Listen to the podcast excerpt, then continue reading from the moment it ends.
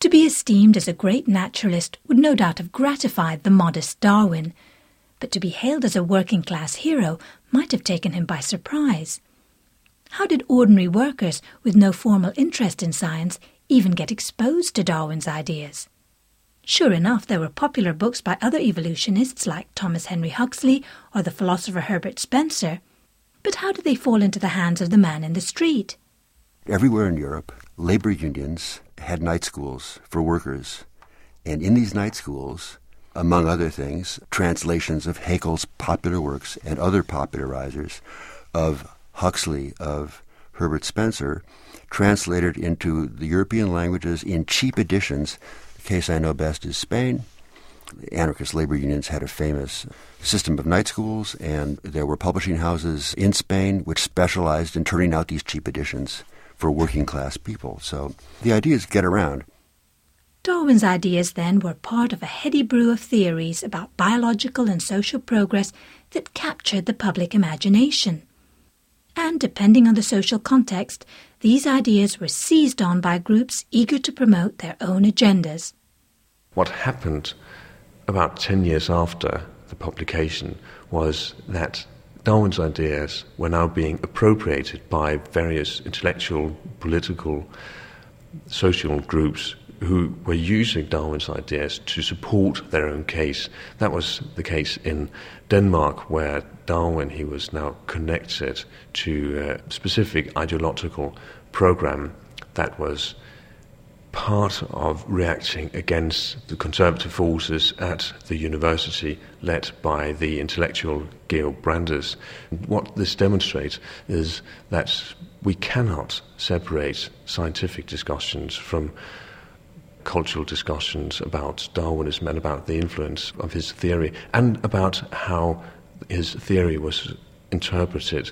It's all interlinked, it's all mixed, and out of it comes these very different local, national interpretations of Darwin's theory and thus the significance of his theory. These nuanced cultural interpretations surface time and again in the global response to Darwin's ideas. Take the notions of struggle and competition. Darwin saw these as the logical result of continuing population growth as originally pointed out by the economist Thomas Malthus. Naturalists in Russia played down that aspect of the theory. The reception in Russia was interesting because it was Darwin without Malthus. The Russians didn't like basing the struggle for life on competition among members of the same species or among members of different species. They were much more comfortable with the notion, struggle for life, of organisms against the environment. And that view of removing competition, that was irrespective of ideology from the right wing to the left wing. For various reasons, Russian naturalists didn't like the Malthusian component.